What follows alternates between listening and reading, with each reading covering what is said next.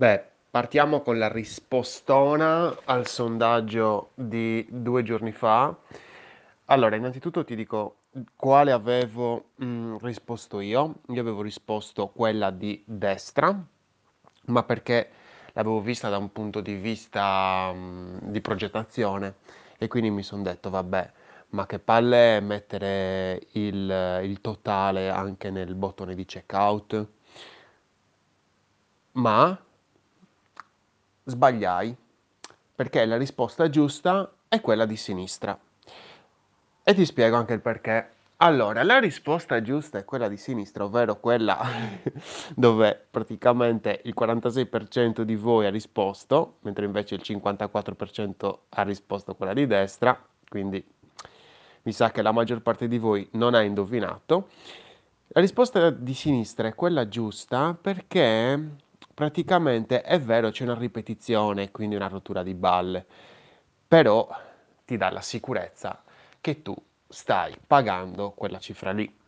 Cioè, faccio un esempio, se siamo su Amazon, siamo in un ambiente, come si può dire, protetto, perché comunque su Amazon sappiamo dove sono situati dove sono situate le spese di spedizione, dove sono situate tutte le altre spese, se ci sono, e siamo tranquilli. Nel momento in cui andiamo nella parte di checkout, abbiamo tutto, insomma, bello chiaro.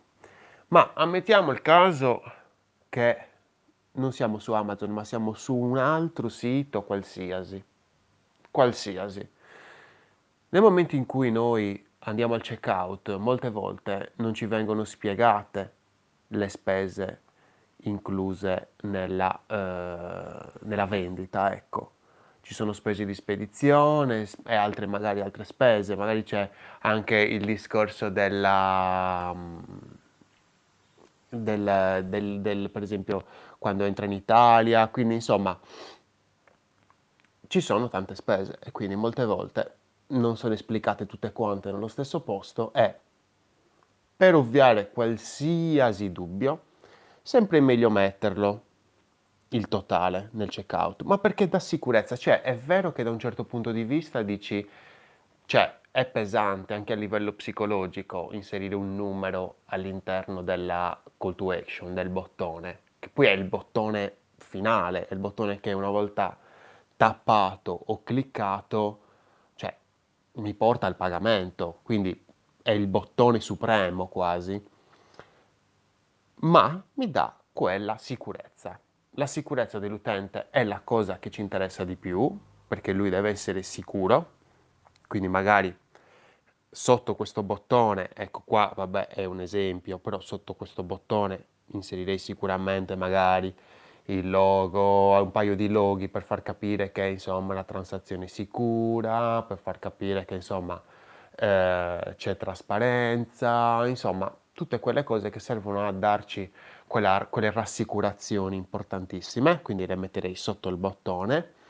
Ehm, inseriamo il totale in modo tale che il nostro utente sia tranquillo. Mi dispiace di aver... Sicuramente la maggior parte di voi ha sbagliato, vabbè, eh, non succede nulla, si impara, siamo qui per imparare, io per primo, perché io ho sbagliato, nel senso, eh, vi ricordo che ho scelto la, quella di destra, eh, sinceramente non metterei nemmeno questa impostazione che c'è a sinistra, ovvero tutto centrato, a pensarci bene. Utilizzerei piuttosto un'impostazione dove inserirei checkout o comunque eh, acquista, ecco perché poi dopo procedi al pagamento, eh, sempre nel bottone, però allineato a sinistra, mentre invece il totale lo metterei sempre eh, a destra.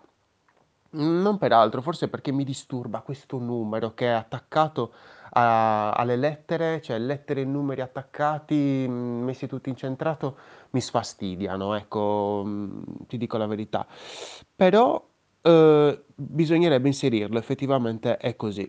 Mi dispiace, mi dispiace, mi dispiace anche per me stesso che ho sbagliato, però come dicevo prima siamo qui per imparare. Io sono Lorenzo Pinna e questa è la birra di UX di oggi, amara, però necessaria. Ciao, buona giornata.